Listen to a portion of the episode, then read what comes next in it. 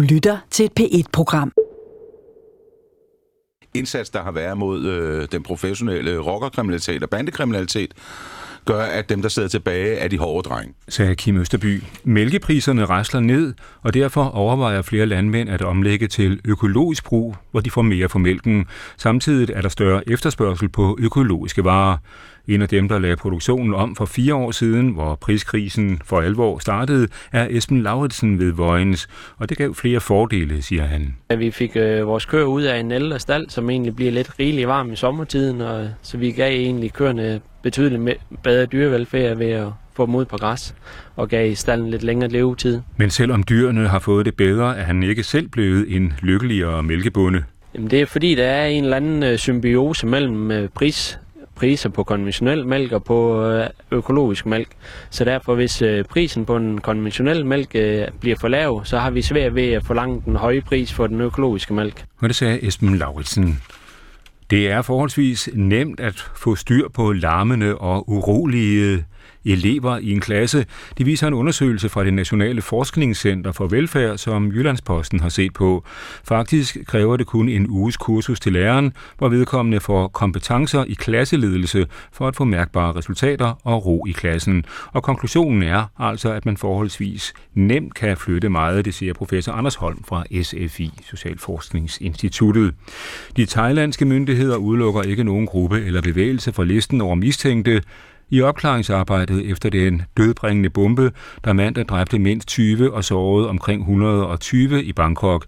Men Thailands herrchef slår fast, at bombeattentatet ikke passer med taktikker, der anvendes af muslimske separatister i det sydlige Thailand.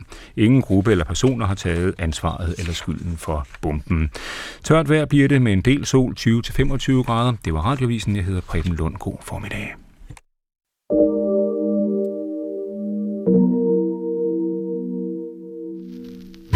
En radio med frisk luft og godt humør. Så får du et lille bitte prik. Det var godt, Jesper. Så skal vi hilse på bolsjedåsen. Kom, skal du bare se. Man, man har en eller anden øh, modstand mod det at, øh, at sprøjte noget ind i, i barnet. Man forsøgte at lave vaccine af hjernevæv fra aber. Jeg har selv på min vagt som fungerende reservelæge i den periode stået over for tre forældre, på en nat og måtte fortælle dem, at deres barn var død.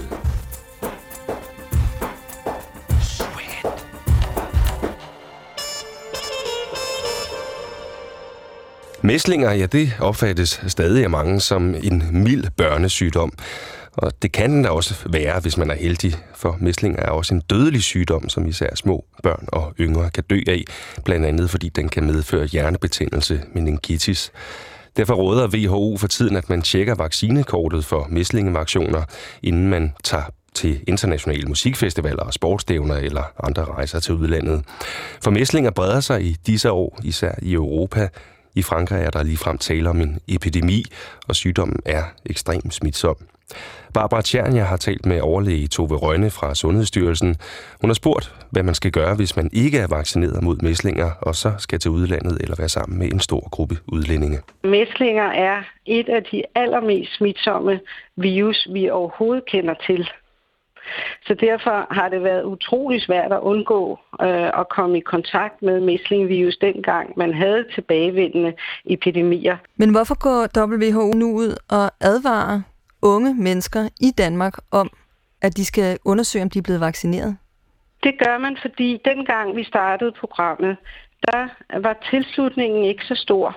Og samtidig så øh, blev mæslinger jo sjældnere og sjældnere. Så der er en del af de øh, unge voksne, som hverken har mødt det naturlige virus og er blevet immun på den måde, eller som er blevet vaccineret og jeg ved ikke, om du kan huske, men, men der var jo øh, en række udsendelser, blandt andet tv-udsendelser, som kunne virke meget skræmmende, og øh, som gjorde, at folk de øh, valgte vaccinationerne fra. Det vil sige, at der er faktisk en mindre gruppe i Danmark, som ikke er blevet vaccineret?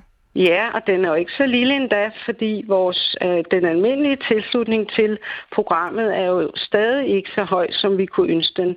Den er stadigvæk på de der øh, godt, eller op i nogle af 80 procent, op mod 90 procent, men vi vil jo meget gerne have, at den kommer op på 95 procent, som er der, hvor vi ved, at så vil mæslinger have meget svært ved at brede sig i en befolkning det er jo sjovt nok, fordi det i virkeligheden, så er det jo øh, mange af Europas lande, som, hvor man jo ikke kan sige, at det, det skyldes økonomiske forhold, øh, hvor vaccinationstilslutningen ikke har været så høj. Første gang jeg hørte om faren for nye mæslingeepidemier i Europa, var i 2011, da min kollega på P1 Morgen havde haft det her indslag, vi lige har hørt, på programmet. Jeg får i computeren og googlede løs på vaccinationer og opdagede, at der i hele den vestlige verden, navnlig i Amerika, men altså også i Danmark, findes en modstand mod at lade børn vaccinere mod de smitsomme sygdomme som mæslinger, forsyge og røde hunde. Altså en modstand hos forældrene. Mæslinger, forsyge og røde hunde er det, vi plejer at kalde børnesygdomme, og mere småt og uskyldigt kan det næsten ikke blive. Men mæslinger kan altså blandt andet føre til hjernehindebetændelse, forsyge kan føre til meningitis og sterilitet, mens røde hunde kan påføre gravide kvinder alvorlige fosterskader, hvis de smittes under graviditeten. Hvem kan så vel i ramme alvor være imod den slags vaccinationer? Er der overhovedet nogen? Ja, det er der altså. Mellem 10,5 og 20 procent af den danske befolkning mener, at der er en risiko for bivirkninger ved vaccinerne, og de vil derfor ikke risikere lille Emma, William, Frederik eller Camillas helbred ved at lade lægen stikke nåle med uhyggelige vira ind i deres bløde, uskyldige barnehud. Sidst i programmet, der besøger jeg Statens Serum Institut for at høre nærmere om vaccinationsprotesterne anno 2015 herhjemme. Men lad os først tage en tur i arkivernes flyvende kuffert og lad den sætte os ned i Danmark i begyndelsen af 1950'erne, da polioepidemien, den såkaldte børnelammelse, havde ramt. Værsgo, det næste. Goddag, Stulz. Goddag. Goddag, Jesper. Goddag, lille ven. Kom, skal du bare se. Værsgo, fru Sulz, de kan sidde her. Du ved godt, det ikke er noget, der gør afs. Ikke også? Kan du huske det fra sidst? Skal vi se. Vi skal lige have sprøjten klar. Nålen skal desinficeres hver gang lige forud. Tror du, de brænder bål, hva'? Ja, det er kun sjovt til det. Det er kun for, at nålen skal desinficeres. Ikke også, Jesper? Og så plejer vi jo at spritte af med sprit.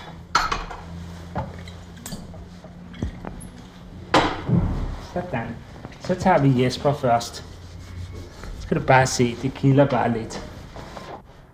Så får du et lille bitte prik. Det var godt, Jesper. Så skal vi hilse på bolsjedåsen. Kom, skal du bare se. Værsgo. Så skal vi se, om lillebror siger noget. Ja.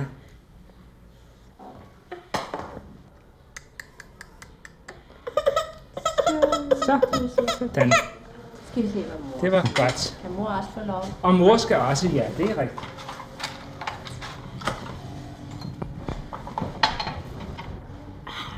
Sådan. Nu stikker vi mor, men mor siger ingenting. For det gør vist ikke ondt. Gør det vel, fru Schultz? Nej, det gør det ikke. Der er nogle unge mennesker, der siger, at det gør ondt, men det er vist det. Jeg har da været ude for det, der var værre. Sådan. tak. Så er vi færdige. Da Ivan Salto i radioens tjeneste besøgte praktiserende læge Anker Christensen i 1956, var lægevidenskabens autoritative stilling en given sag. Det samme var samfundssolidariteten for mange. Fru Schulz tænkte ikke på poliovaccineringen som et dilemma, hun skulle overveje. Det var et tilbud fra samfundet, som hun ikke bare tog imod med taknemmelighed, men af pligtfølelse. En følelse af borgerpligt. Gammelt ord, der for mange i dag lugter af indelukket sommerhus fra en tid, hvor lægelatin og den sorte skole herskede. I dag vælger mellem hver tiende og hvert femte forældrepar i Danmark at takke nej på børnenes vegne til tilbud om vacciner. Trods en massiv indsats for at oplyse om vaccinens gavnlige virkninger og det fornuftige i at få børnene vaccineret mod de gængse børnesygdomme, så er der de seneste 10 år ikke flere, der har valgt at lade børnene vaccinere. Det er altså ret stabilt 80-90 procent af befolkningen, der bliver vaccineret, og det er altså ikke nok til at udelukke, at sygdommene kan udvikle sig til epidemier. Der skal den såkaldte vaccinationsprocent helt op på 95. En minoritet af forældre, der er bekymrede for, at vaccinationerne skal give deres egne børn bivirkninger, holder altså resten af befolkningen som gisler over for mulige epidemier, for at sige det rent ud. Problemet er nemlig, at der efterhånden kan blive så mange, der er modtagelige over for de smitsomme børnesygdomme, at der opstår epidemier. Mæslinger, der var med til at udrydde de nordamerikanske indianerstammer i de kanadiske egne, og som Verdenssundhedsorganisationen WHO forsøger helt at udrydde, findes stadig herhjemme. Dog endnu ikke i større udbrud, som i for eksempel Frankrig eller Storbritannien, hvor flere tusinde børn hvert år får sygdommen. En sygdom, der som sagt kan give hjerneskader, meningitis eller simpelthen slå børnene ihjel. Må jeg som repræsentant for patienterne fra den store epidemi 1952 som nu ligger på fjerde år på Blejdams Hospitalet med svære lammelser. Forstærkningens fremsatte appel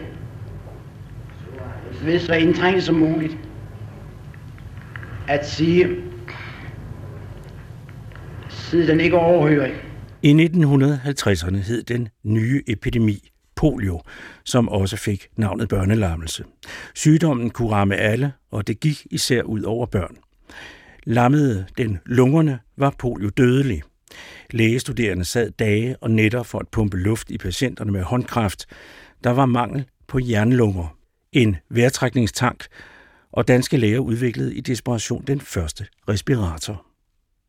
Ingen vidste, hvor smitten kom fra, og det blev overvejet, om det kunne være fra umodne æbler. I 1952 var der 5.676 tilfælde af polio, og først i 1955 kom poliovaccinen under stor jubel til Danmark.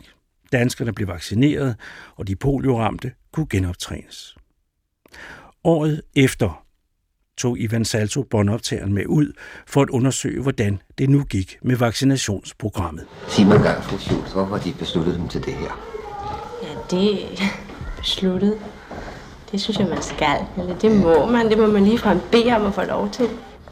Er nogen direkte årsag til, at de er kommet her? Mm, nej, men vi har et kedeligt eksempel i blokken lige over for os, hvor en dame bliver hentet hver onsdag og bragt til efterbehandlinger. Det er trist syn at se hende blive båret ud i bilen. Det har de for øje. Ja, det har vi. Hver onsdag. Ja. Men de var, var de kommet alligevel? ja, det tror jeg bestemt. Vi er i dr. Anker Christensens konsultationsstue, og her er det naturligvis i stort omfang poliovaccinationer, der foretages. Hvordan skrider de frem i øjeblikket? Det går ganske godt.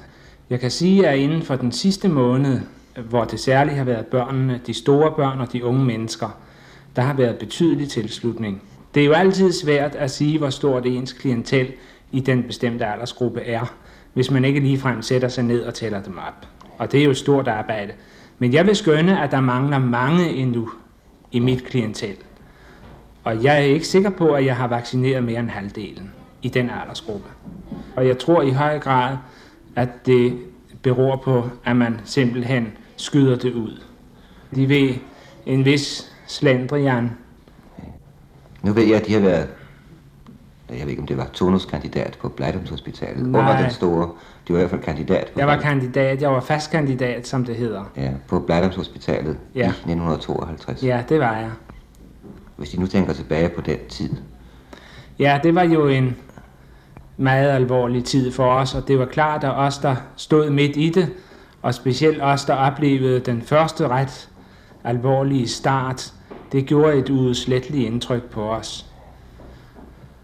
De kom ind med svære lammelser, og før arbejdet rigtig blev organiseret med øh, teamwork mellem narkoselæger og øre, øh, næse halsspecialister og Blejdomshospitalets egne læger. Før den tid, der var det svært at se, at de gik til ret mange både børn og unge mennesker.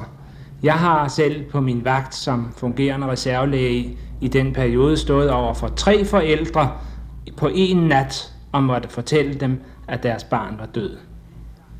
Og det er klart, det kan ikke andet, at det gjorde et meget stort indtryk på os, der var læger på Blejdammen dengang.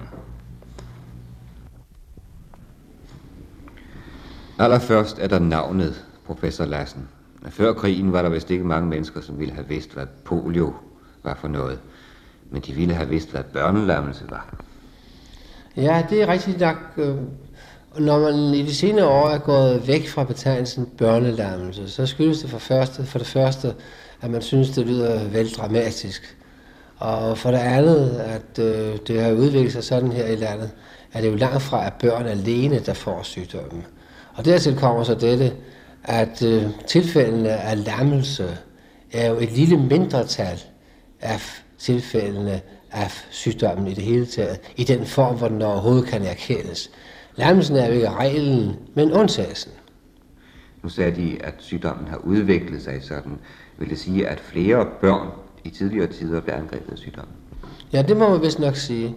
Altså i begyndelsen af dette århundrede var børnelammelse eller polio jo en sygdom, som øh, optrådte i forholdsvis små epidemier, og hvor børnene var langt i overtal. Og øh, det er det stadig, sådan er det, det stadig på steder, hvor sygdommen ikke er særlig almindelig. Men efterhånden har det udviklet sig sådan, at nu er de yngre jo voksne i højere og højere grad kommet med. Og ved den sidste epidemi, den store i 1952, der var det sådan, at halvdelen af patienter med lammelser var over 15 år, og halvdelen under. Og dermed er vi så inde på polioens historie, som jo er mærkværdigt kort i, i sammenligning med mange andre smitsomme sygdomme. Det er jo nærmest en sygdom af det 20. århundrede, ikke? Ja, det øh, hersker der jo nogen tvivl om. Mm, der findes jo i glyptoteket en gravstele, øh, som nogle mennesker, øh, den er fra Ægypten og stammer vist nok fra ca. 1600 år før vores tidsregning, hvor man ser en øh, mand, hvis en præst med sådan en spids, tynd fod, som nogen har ment skulle være, være et tilfælde, afbildet tilfælde af øh, børnelærmelse. Og det er jo det emblem, som Børnelammelsesforeningen eller Landsforeningen mod polio her i landet har valgt. Det er nu vist ikke uden videre sikkert, at det er et tilfælde af, af øh, børnelammelse. Men så kan man sige, at igennem århundrederne har man ikke hørt noget til, og har faktisk talt ingen spor af børnelammelse sikre, før i midten af det forrige århundrede, hvor to læger Øh, en tysker og en svensker omtrent samtidig pegede på, at der optrådte, under tiden optrådte ophobede tilfælde af febril sygdom, som efterlod sig lammelser. Men det er fuldstændig rigtigt, at det egentlig først er i dette århundrede, sygdommen rigtig har vagt interesse, og der har jo Sverige jo på et meget tidligt tidspunkt haft store epidemier. Så er der lige en ting til, professor Lassen. Øh, de har før sagt, at chancen for at få polio med lammende virkning øh, for befolkningen som helhed øh, er under 1%, fordi så mange er immune i forvejen. Vil det så ikke være lettere at finde en måde, hvor man kunne konstatere, hvem der var immune i forvejen, og så nøjes med at vaccinere alle de øvrige? Det ville i hvert fald ikke være lettere. Det ville til en vis grad være mere rationelt måske, men det ville ikke være lettere. Og det ville være forbundet med meget betydelige udgifter. Så skulle man med andre ord tage en blodprøve af alle og øh, undersøge den, hvilket er ret besværligt at gøre og dyrt. Undersøge den for forekomst af antistoffer over for type 1, 2 og 3. Og så skete alle dem ud, øh, som havde antistof. Og så skal vi her på Statens Serum Institut hos dr. Herdis von Magnus, der er chef for polioafdelingen, øh, høre lidt om, hvad der er i den vaccine, som bliver pumpet ind i folk landet over i øjeblikket, hvordan den fremstilles, og øh, ikke mindst lidt om det meget store og vist nok ret spændende internationale forskningsarbejde, der er gået forud for fremstillingen af vaccinen. Se, hvis vi nu et øjeblik vender tilbage til epidemierne i Sverige i 80'erne, som professor Lassen har nævnet, så vil jeg formode, at forskningen begyndte med, at man forsøgte på at isolere smitstoffet. Ja, det gjorde det. Og det lykkedes også med nogle østrigere i 1909 og 1910 at finde poliovirus. De gjorde det ved at tage øh, hjerne fra en patient, der var død af polio, og lave en opløsning af denne hjerne og sprøjte den ind i hjernen på aber. Disse aber blev lamme, og da de nu tog hjernevæv fra de syge aber og førte det over til friske aber, så blev disse aber også syge, og så vidste man, at man havde isoleret smitstoffet. Og man kunne ved filtreringsforsøg vise, at det ikke var bakterier, men noget, der kunne filtreres igennem, altså et virus. Og, og så kunne man altså sende det lige frem fra den ene abe til den anden. Ja. Og gøre dem alle sammen lamme. Men, men det var jo ikke nogen vaccine. Nej, man forsøgte at lave vaccine af hjernevæv fra aber. Og man kan i og for sig også godt lave en vaccine af det. Man kan godt lave sådan en vaccine, der kan anvendes til at vaccinere dyr. Men øh, dette materiale er ikke egnet til at fremstille en vaccine øh, til mennesker. For det første er hjernevæv i sig selv skadeligt for mennesker. Hvis man tager normal hjerne, altså hjerne uden virus, og sprøjter sådan en opløsning ind på mennesker, så vil man kunne fremkalde beskadigelser af menneskenes hjerne. Hjernen bliver helt ødelagt. Så en vaccine fremstillet af hjernevæv er meget uhensigtsmæssig. Og naturligvis ville det jo også øh, volde vanskelighed at fremskaffe så mange aber, som var nødvendige, hvis en vaccine til millioner af børn skulle fremstilles af hjernevæv fra aber. Så man kunne altså ikke gå længere den vej. Nej, man øh, måtte derfor øh, sådan set vente, indtil noget skulle vise sig. Og det viste sig også i 1949, da Enders var i stand til, Enders er en amerikansk virusforsker, da han var i stand til at vise, at han kunne få poliovirus til at formere sig i væv fra aber.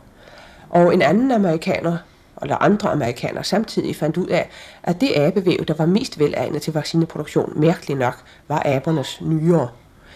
For forhånd skulle man jo ikke tro, at nyere væv var et særligt velegnet substrat til at dyrke poliovirus på, men af en eller anden mærkelig grund, så er nyreceller de celler, der giver det største virusudbytte. Og det er abenyre, man anvender over hele verden i dag, når man skal lave en poliovaccine. Det vil altså sige, der ved den lejlighed åbnede sig helt nye perspektiver for en billiggørelse af vaccinen. Ja, en billiggørelse og mulighederne i hele taget for en masse produktion. Fordi, som jeg nævnte før, der er simpelthen ikke aber nok til, at man kan fremstille øh, en vaccine, for eksempel af deres nervevæv.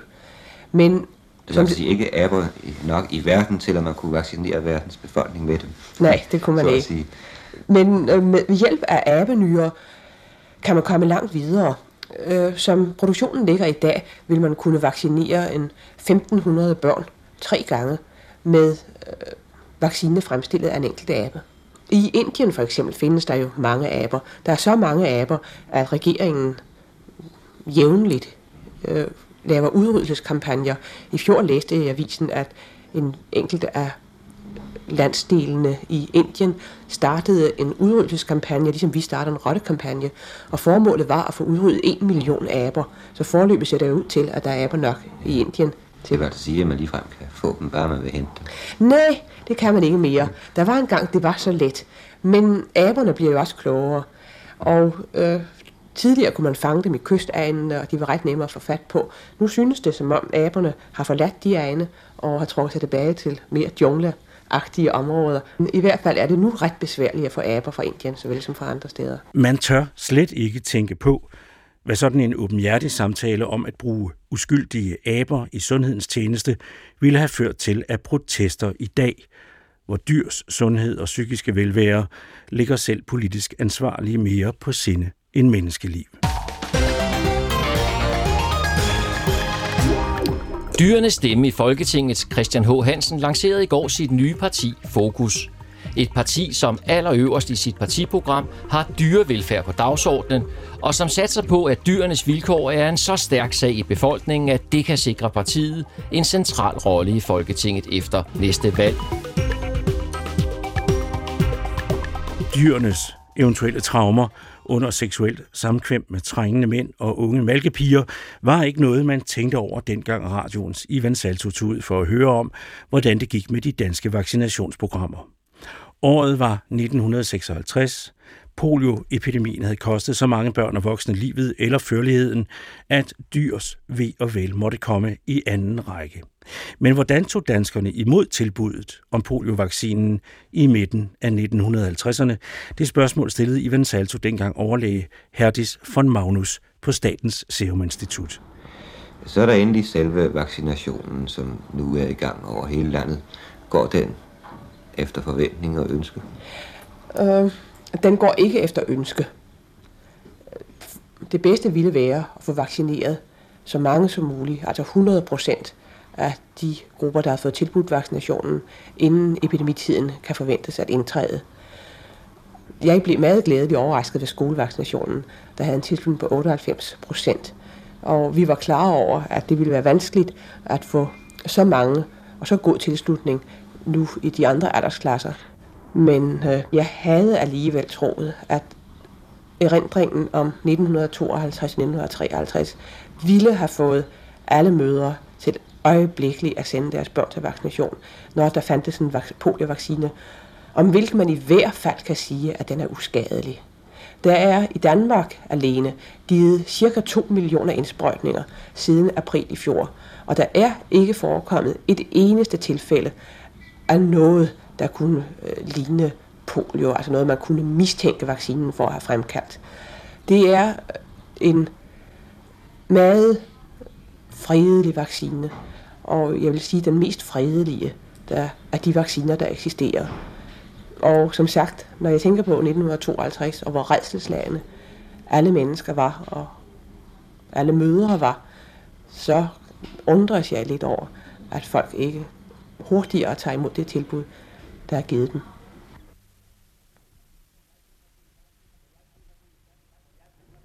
Må jeg som repræsentant for patienterne fra den store epidemi 1952, som nu ligger på fjerde år på Blejdams Hospitalet med svære lammelser, forstærkningens fremsatte appel ved så indtrængende som muligt at sige, siden den ikke overhører. Den stemme har lytterne hørt før. Det er overtolassistent assistent Rasmus Nør, der fra Blejdomshospitalet har opfordret de unge forældre til at få sig selv og deres børn vaccineret. En opfordring, der er blevet fuldt i meget stort omfang. Og nu er vi ude hos Rasmus Nør på Hospitalet, og jeg formoder, at de kan vel ikke forstå, at det skal være så svært for forældre at komme til doktor. Nej, det forekommer ganske ubegribeligt. Og jeg kan sige så meget som, at mine to små piger på 10 og 7 år er blevet vaccineret så snart det kunne lade sig gøre. Det er muligt, at andre, som ikke har set polio på nært hold, måske kan lade en uge gå. Eller 14 dage. Men os, som kender den, og de, der kommer og som kender den, de lader ikke to dage gå mere end højst nødvendigt. Så alvorlig er sygdommen. Bring dog dette forhold i orden. Før en eventuel epidemi, måske mindre, måske større, end 1952, kommer igen. Det var i 1952, at de fik sygdommen, ja. ikke? Kom det som et lyn fra en klar Det kom i løbet af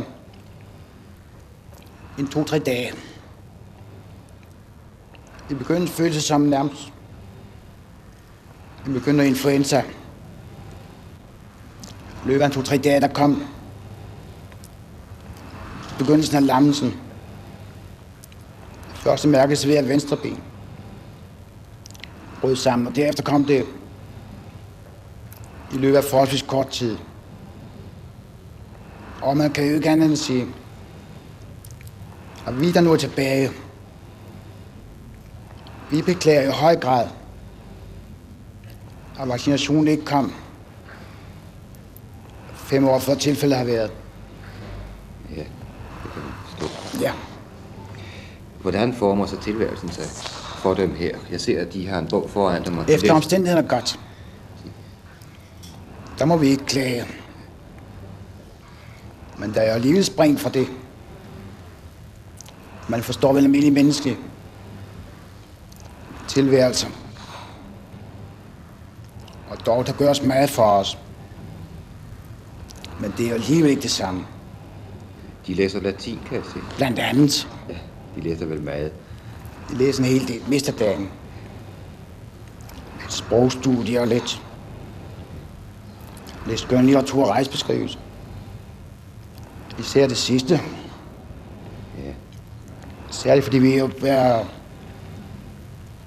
normalt indslut mellem fire vægge. Dog ikke i sommertiden, hvor vi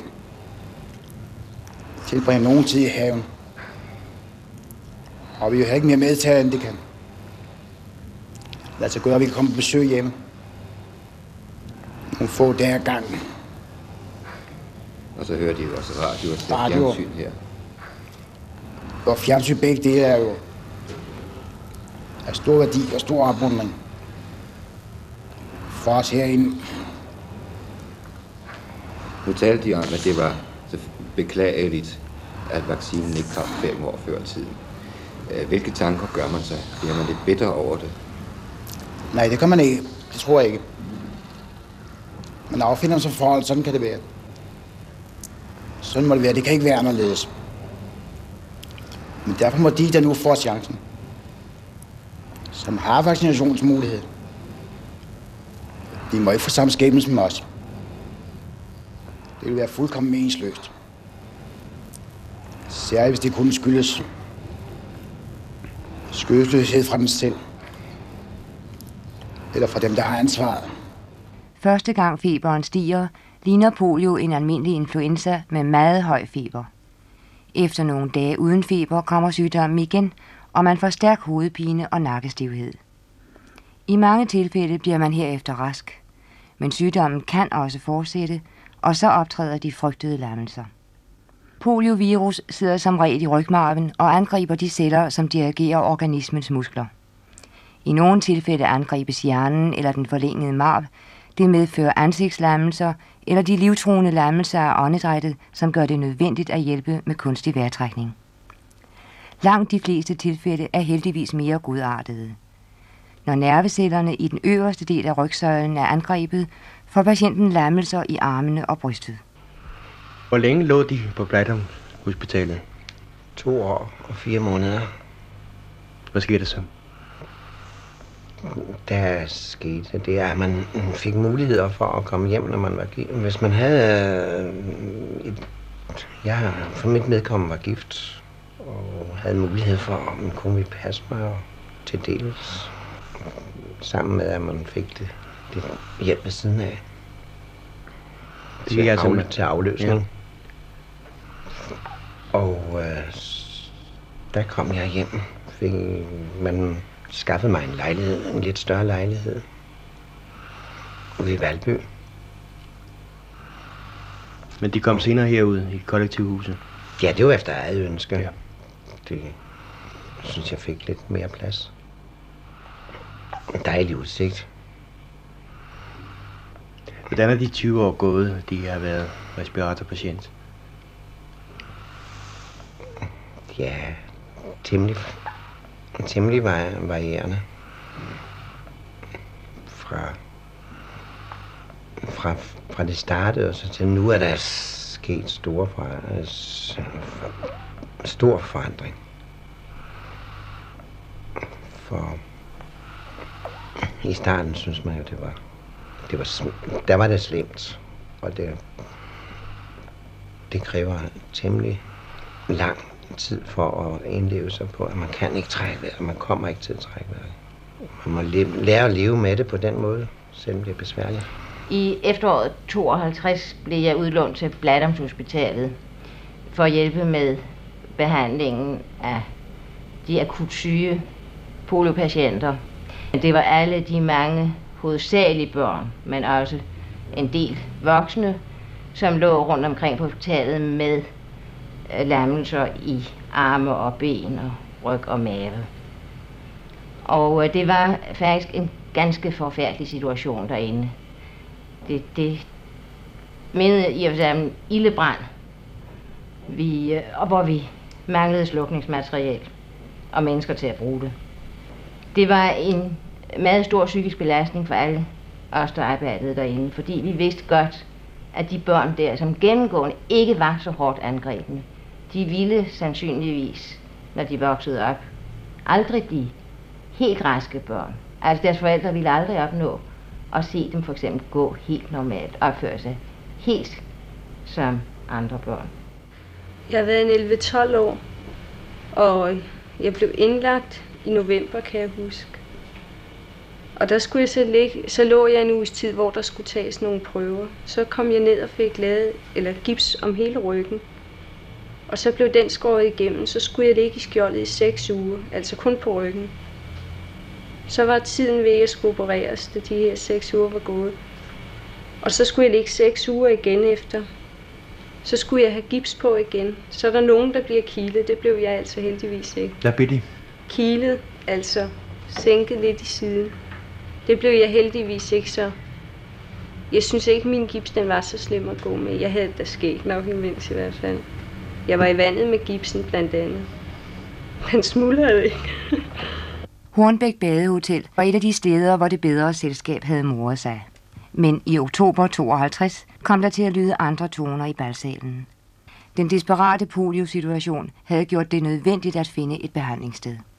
Håndværkerne hamrede endnu, da den nyudnævnte chef Dr. Remvig gik sin første stuegang. På rekordtid, 10 dage, havde man forvandlet hotellet til kursted. Det var børn, der dominerede behandlingsstedet. Da institutionen var udbygget, nåede man op på 190 patienter, hvoraf kun de 20 var voksne. På alle fire myldrede børnene ind i balsalen, hvor terapeuterne nu slog tonen an. Her gik behandlingen ikke ud på at helbrede, men at revalidere. I dag, 20 år efter, er det andre patienter, man behandler i den gamle balsal. Mange af patienterne er trafikoffer med svære lammelsesformer, som minder om børnelammelse. Erfaringerne fra den store polioepidemi er i dag meget værdifulde. Overlæge Remvi ser i dag tilbage på situationen for 20 år siden. Vi havde jo først og fremmest dem, der var svært lammet på i kroppen og på arme og ben. Og der havde vi specielt blandt de voksne, som der jo efterhånden kom flere og flere af efterhånden, som de blev overflyttet fra Lejdomshospitalet, der havde vi en stor gruppe med svær lammelse, eller så at sige fuldstændig lammelse af begge ben. Hvordan er der gået de patienter siden? Øhm, vi er jo i den situation, hvor vi ved, at vi ikke kan helbrede patienterne fuldstændig. Og at det vi må gøre, er at tage hensyn til deres handicap fremover, når de kommer ud i livet, og derfor mm, prøver at indstille både behandlingen og det øvrige, vi prøver at være patienterne behjælpelige med, altså det man kalder rehabilitation eller revalidering. Øhm, det indstiller vi det hele på, og der viste det sig, at uanset at mange af patienterne var så svært lammede, så det tog dem op mod år at lære at gå, øh, så fik vi dem alle sammen tilbage til arbejde. Det var i 1952, under den store epidemi, jeg blev indlagt på Blejdammen. Ja. Og det var lammelser i benene og... Ja, og ryg og mave, højre overarm, venstre underarm. Men noget af det gik over senere. Ja, det fortog sig i armene, og ryggen og maven, det blev sådan nogenlunde, men ikke videre godt. Men så med, at de kunne komme ud på arbejdspladsen igen? Ja, det gjorde det. Og ved hjælp af, at jeg altså havde bandager på benene og støttekorset på, så kunne jeg altså klare et job i et halvdagsjob igen. Men nu kan de altså ikke klare den situation længere med armene? Nej, de er simpelthen blevet slidt op gennem årene. Og jeg bliver for hurtigt træt i armene, og der er ikke så mange kræfter tilbage. Nu går de hjem og passer hus og... Ja, det gør jeg. Hjem. Og det går også meget godt med at klare det endnu da. Og de er bil også? Ja, det har jeg. Den har jeg jo haft i alle de år, altså jeg har gået på arbejde der, og så har jeg nu, nu har jeg jo mere glæde af den, kan man sige. Ja. Men altså, jeg vil jo heller ikke kunne klare mig uden bilen, for jeg kan jo ikke engang komme op og handle, hvis ikke jeg har bilen. Men de ja. bevarer humøret gennem årene? Ja, det har ikke været noget i vejen med. Ulla Britt, de var kun fire år gamle, da de fik polio. Ja, Hvornår begyndte de sådan at erkende den situation, de var i? et par år efter. Der, der lå de inde på Blejdammen. Ja, der lå jeg syv år. Der skete der i de syv år. Der skete vi lå der og fik en smule behandling og lidt undervisning og sådan noget. Så lå vi ellers bare. Hvad sagde lægerne dengang? Ja, de sagde, de regnede med, at vi skulle dø jo. i løbet af nogle år, men det gjorde vi ikke. Så øh, da man fandt ud af, at vi ikke døde, der byggede man det her hus. Og så flyttede jeg hjem til min mor. Min mor flyttede herud, og jeg flyttede. Kollektivhuset. Ja. Og så boede jeg sammen med min mor og min bror i 11 år. Lægerne sagde, at de kun havde fem år at leve i, men nu har de levet i 20 år Ja, ja. i respirator. Ja, Hvordan er de 20 år gået? jo, de er gået godt. Det er det så. Altså især efter jeg kom hjem, ikke også for, Jeg har fået en egen lejlighed. ja, for halvandet år siden. Flyttede min mor, så kom jeg til at bo her alene. Men må sove sammen med de andre. Jeg så op på 11. etage. Så jeg. Hvordan klarer de, de sådan er ude i byen? I teater eller biograf eller... Øh, jo, altså, der er mange trapper. Alle steder, ikke også? Men folk er ret hjælpsomme. Men jeg synes især, det er galt med de offentlige transportmidler. Altså, men Lyngbyvejens station ligger jo lige hernede ved siden af. Og da man begyndte at lave den om, så nedlagde man elevatoren i januar. Og den skal først komme i 73 igen. Og det er lang tid, ikke også? Det er dyrt at tage taxa ind til byen. Og nu har jeg altså selv en bil, men det er meget svært få nogen til at køre den, for jeg kan ikke selv køre den. Så vi samlede 500 underskrifter på, at det var for dårligt, at det man blev nedlagt. Og kørestol kan slet ikke komme i bus. De har også været på en lang sommerrejse. Jeg har været ned langs Rhinen og til Paris. Hvad læser de i deres fritid? Ja, jeg kan godt lide at læse astrologi. Jeg kigger i stjerner. Ja, ja, kigge i stjerner. Jeg kunne tænke mig at gå og lære at lægge et horoskop. på deres fremtid. Ja, det ved jeg ikke, det må jeg se også. Altså, der er så mange ting, jeg godt kan tænke mig. At gå og lære. Så det vil have sådan... Komme til en tur til Amerika måske. Og bo. De bor i Amerika. Ja, jeg kunne godt tænke mig at komme derover et år. Kan det lade sig gøre? Det må vi sige, Det vil jeg da håbe, ikke også? Hvis man arbejder energisk på det, så kan det jo. Det var her til sidst Ulla Britt, der i 1972 fortalte om sit liv med eftervirkninger af polio, der dengang altså også blev kaldt børnelammelse. Polio er i dag stort set udryddet, ikke bare i Danmark, men i hele verden, fordi mennesker, forældre overalt på kloden har lavet sig selv og deres børn vaccinere, uanset risici for bivirkninger. Alligevel er der, som jeg nævnte i begyndelsen af programmet, en stigende mistro og modstand mod vaccinationer i disse årtier blandt de mest oplyste og velstillede i verden. Blandt os selv. Og heller ikke her er det de socialt udsatte eller fattige eller økologiudfordrede, der fører an. Nej, modstanden mod sundhed, forebyggelse og forstand kommer i første række fra middelklassens kreative rækker. Ligesom i USA, hvor modstanden mod at vaccinere mod børnesygdomme er særlig udbredt på den amerikanske vestkyst, der hvor hippiernes barfodsaftryk endnu sidder solidt plantet i Stillehavets strand. We're not against vaccines. We basically want the choice. If you decide that you don't want a flu shot for your child, that should be your right. If you want to get one, that should be your right as well. How is a child right now considered a threat to society when they're completely healthy, just walking around? Talsmanden for vrede forældre i Kalifornien forklarer, at hun skam ikke er imod, at folk lader deres børn vaccinere. Det er deres egen sag. Ligesom hun mener, at det er hendes egen sag, at hun ikke vil lade sit barn risikere noget ved at vaccinere det. Parents call the shots. Parents call the shots. call the shots. Parents call the shots. Parents call the shots. Parents call the shots. Parents call the shots. Parents call the shots. Parents call the shots. Parents call the shots. We shall not, we shall not be moved. We shall not, we shall not be moved like a tree that's planted by the water.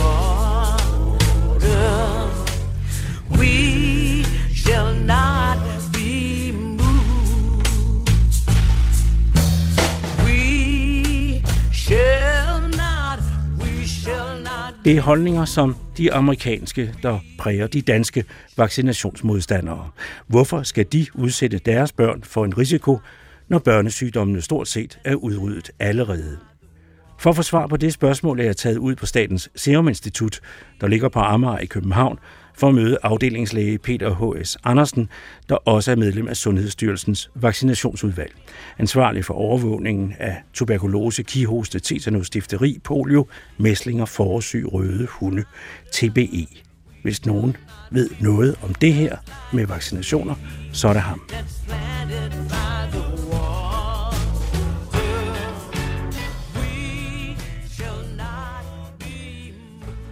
Peter Henrik Andersen, hvad er de danske forældres argument oftest for ikke at ville øh, lade deres børn vaccinere?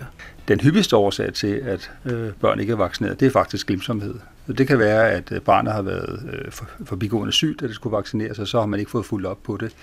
Så, så, så det er faktisk den hyppigste årsag, og det er også derfor, at det huskesystem, vi har indført her for et års tid siden, har vist, at når man skriver et brev ud til forældre, så er der faktisk mange, der, der så får øh, bragt det i orden og få barnet vaccineret med den vaccine, der nu øh, øh, var glemt i første omgang.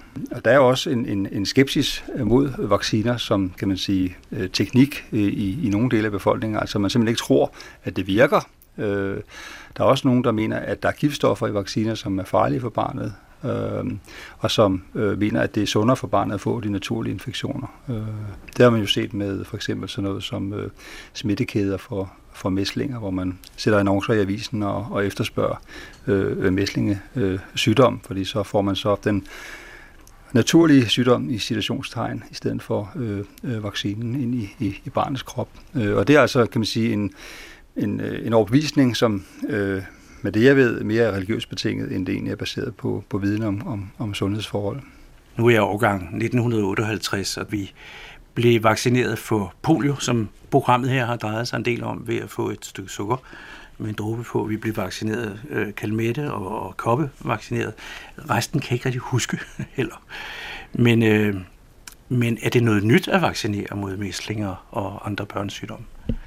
Altså mæslinger har vi faktisk vaccineret mod Danmark i 25 år. Øh, og øh, det var sådan, at vi inden vi startede med at vaccinere, der havde vi epidemier hver anden tredje år med øh, mange tusind tilfælde, helt op til en 50-60.000 øh, tilfælde om året. Øh, så det ramte sådan set en helt børneovergang, når der, når der var en epidemi. Og der gik kun øh, cirka to år mellem hver epidemi, og det er fordi, at sygdommen er så smitsom, så der skal ikke øh, særlig lang tid til, for at, øh, at øh, den kan ramme igen og, og man sige, brede sig ud over, over en hel øh, befolkning og, og, give, øh, og give sygdom.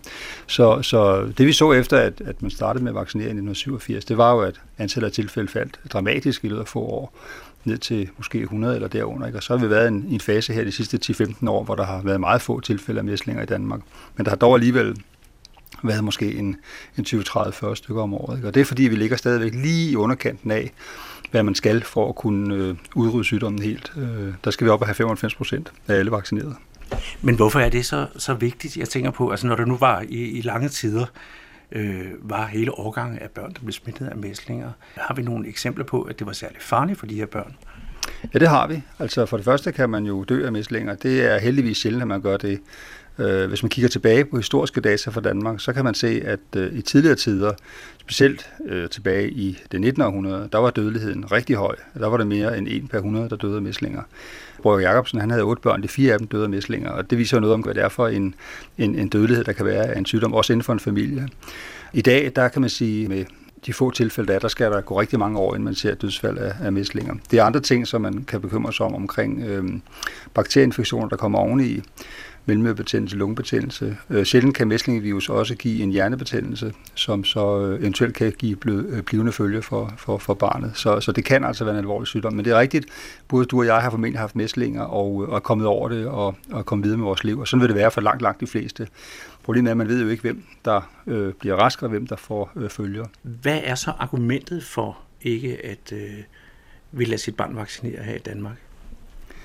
Ja, altså det kan jo øh, være, at man, man har en eller anden øh, modstand mod det at, øh, at sprøjte noget ind i, i barnet. At man man mener, at barnet øh, har sundere af at få øh, den rigtige sygdom, eller er bange for, at der kan være øh, alvorlige bivirkninger forbundet med at, at lade sig vaccinere. Der er det jo, man må sige, at alle de vacciner, som er på markedet, de er jo øh, testet, inden de bliver godkendt, og det er jo sundhedsmyndighederne, der godkender dem. I øvrigt også i dag er det jo sådan, at det er jo i hele Europa, at øh, lægemidler bliver godkendt, altså fordi vi er i EU, så det er jo en fælles europæisk øh, procedure. Så, så, så det er jo meget gennemtestede øh, præparater som, som, og vacciner, som bliver, som bliver godkendt. Øh, når det er sagt, vil jeg så sige, at selvom man laver store vaccineforsøg, så kan der være sjældne bivirkninger, som man ikke kan finde, før at der vaccinere tilstrækkeligt mange.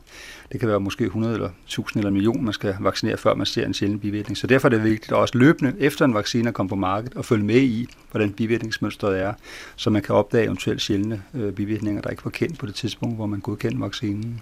En af de bivirkninger, jeg har set omtalt på nettet, det er øh, autisme, som en af de helt udbredte hvad er der i den? Ja, altså det er rigtigt, at, øh, at det var en, en frygt, som opstod tilbage i 90'erne, hvor øh, i virkeligheden en, en engelsk øh, læge, som var, var mavetarmlæge, han havde undersøgt nogle børn, og øh, han øh, havde så fundet noget, der lignede virus, mæslingvirus i deres tarm, og, øh, og, øh, og der var så også nogle af de her børn, der havde autisme, og så var det, han postulerede den her sammenhæng, at mæslinginfektionen kunne lede til øh, autisme. Det, den undersøgelse blev faktisk optaget i et meget anerkendt øhm, øh, engelsk øh, tidsskrift, og, øh, og det gav så øh, dønninger ud omkring, både i, i lægekredse, men også i befolkningerne, hvor man blev nervøse naturligt nok for, om der kunne være noget om det, og så faldt tilslutningen til vaccination øh, mange steder. Ikke så meget i Danmark, men mere i England for eksempel, hvor man havde en stor debat omkring øh, risikoen for autisme. Så har man så måttet lave øh, masser af undersøgelser efterfølgende, som har tilbagevist øh, sammenhængen mellem, mellem autisme og, øh, og mæslingevaccination. Og, øh, og det kan jeg sige 100% sikkert, at der er ikke nogen sammenhæng, der er ikke nogen risiko for at få autisme. Det der er sagen er jo selvfølgelig, at øh, man vaccinerer barnet øh, tidligt, og autisme optræder jo så også, øh, måske typisk når barnet er en 2-3 år, og så kan der være en tidsmæssig sammenhæng, som øh, kan forlede en til at tro, at øh, det ene har ført til det andet, men det er jo øh, en ren kan man sige, tilfældighed, at, øh, at, at, øh, at autismen optræder efter øh, mislingevaccinationen.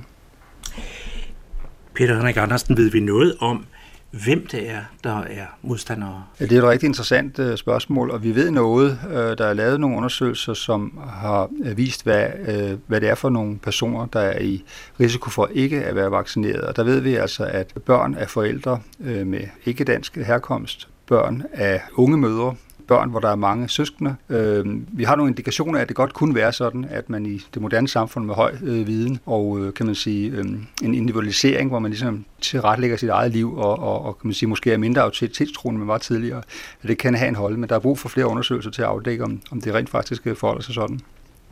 Hvis man ser på de protester, der har været i USA, så er det i hvert fald meget tydeligt, at det er lige præcis der vaccinationsmodstanderne, de aktive vaccinationsmodstandere, kommer fra. Det er fra områder i Kalifornien.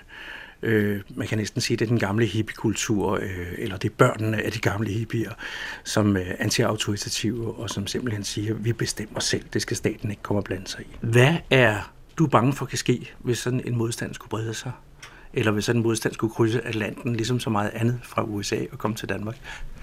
Jamen altså, der er sådan set ikke øh, nogen grund til at tage afsæt i, i, i erfaringerne fra USA, for vi har aktuelt jo den her debat i Danmark med HPV-vaccinen. Det øh, har jo betydet, kan vi se nu, at øh, på de seneste årgange øh, af 12-årige piger, der er vaccinationstilslutningen til den første HPV-vaccine faldet fra omkring 90% til omkring øh, 81%. Og det er jo det er noget, som vi er bekymrede for, fordi det jo på sigt kan, kan betyde, at øh, vaccinationsprogrammet bliver truet, og de positive effekter, som vi øh, ved, der er af øh, programmet, at de så bliver, bliver øh, øh, truet. Der må lige se, OPV-vaccinen, det er den, der beskytter mod livmoderhalskræft. Ja, det er rigtigt. Det er lige præcis livmoderhalskræftvaccinen, ja. Peter Henrik Andersen, nu har jeg jo det meste af udsendelsen bragt arkivklip i forbindelse med polioepidemien. i 1950. Og hvordan ser det egentlig ud med polio i dag? Har vi haft nogen i Danmark i de senere år? Det har vi ikke, og det er rigtig mange år siden, vi har haft polio i Danmark, netop på grund af vaccinationsprogrammet. Det sidste tilfælde af polio, der opstod i Danmark, det var tilbage i 1976, og det var altså øh, øh 40 år siden. Der var øh, to importerede tilfælde af polio tilbage i starten af 80'erne, men siden har vi ikke set polio i Danmark. Og øh, i det hele taget er vi jo meget tæt på at udrydde hele sygdommen polio. I øh, 2015 har der ikke været tilfælde af polio i Afrika, og på den måde kan det være, at Afrika ender med at overhale visse af de andre kontinenter i forhold til at øh, endeligt udrydde øh, polio. I år har der kun været tilfælde af polio i øh, to lande i verden, i, i Pakistan og i øh, Afghanistan, og så vidt jeg ved, ved, er det på det her tidspunkt omkring 30 tilfælde, som vi har haft, så det er meget få tilfælde, og det kunne godt være en historisk øh, begivenhed, vi øh, er vidne til i år, at vi faktisk får ud den her sygdom, som det jo så også lykkes med kopper for øh, de her 35 år siden. Så det kan altså lade sig gøre at udrydde en sygdom helt. Er det derfor, at vaccinationsprogrammerne er så vigtige? Altså forudsætningen for, at man kan udrydde en sygdom, det er, at mikroorganismen kun findes hos mennesker. Og det galt for kopper. Den fik man udryddet i 1980. Det gælder også for polio. Den får vi måske udryddet i år. Det gælder jo også for mæslinger, og derfor er der også øh, langsigtede planer om at udrydde øh, mæslinger i verden. Men i første omgang skal vi lige have bugt med polio. Det var afdelingslæge ved Statens Serum Institut, Peter H.S. Andersen, der fik dagens næst sidste ord i Radioklassikeren. Et stadig stigende antal forældre vaccinerer ikke deres børn mod mæslinger. Er det også okay som forældre at lade være med at vaccinere sit barn mod for eksempel mæslinger med den såkaldte kølvandet på nye mæslingeudbrud flere steder i verden. Nej, hvor er den artikel dog fantastisk. Der står, at man ikke kan stole på nogen, og at sandheden er elastisk. Jeg står her og skifter bassemanden og kysser hans pusselanker.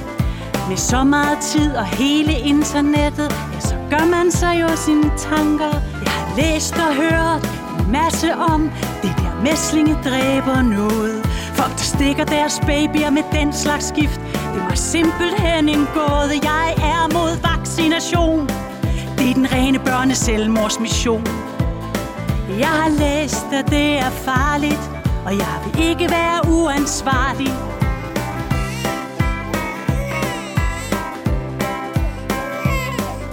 Det startede med, at jeg likede noget om, at man kan dø af allergi mod bynke. Og så havnede jeg på et bevis for, at jorden er flad som en panderynke. Jeg fandt en side om vaccinerne, og det er helt vildt farligt, det stod der.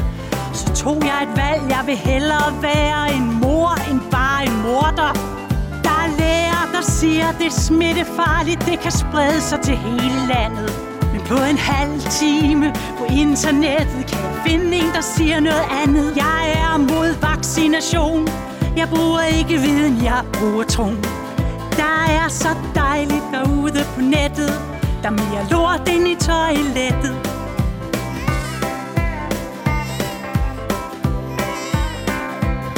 Jeg følger med, jeg læser meget. Jeg er en af dem, der faktisk fatter et kuk. Jeg lært at være en kritisk læser af et opslag inde på Facebook. De siger, jeg glemmer fællesskabet, men det gør mig bare så harm. Jeg går ind for det store fællesskab, altså det mellem mig og mit barn. Jeg har læst, at det er CIA, der står bag. Det er sådan en vaccine, dræber terror Det er rigtigt nok, for har du nogensinde hørt om, at Bin Laden havde mæslinger? Jeg er mod vaccination, Folk de siger, jeg er helt skudt i rum. Og det er jeg måske også, men jeg har ret til at være tosse. Det er så dejligt derude på nettet, der mere lort ind i toilettet.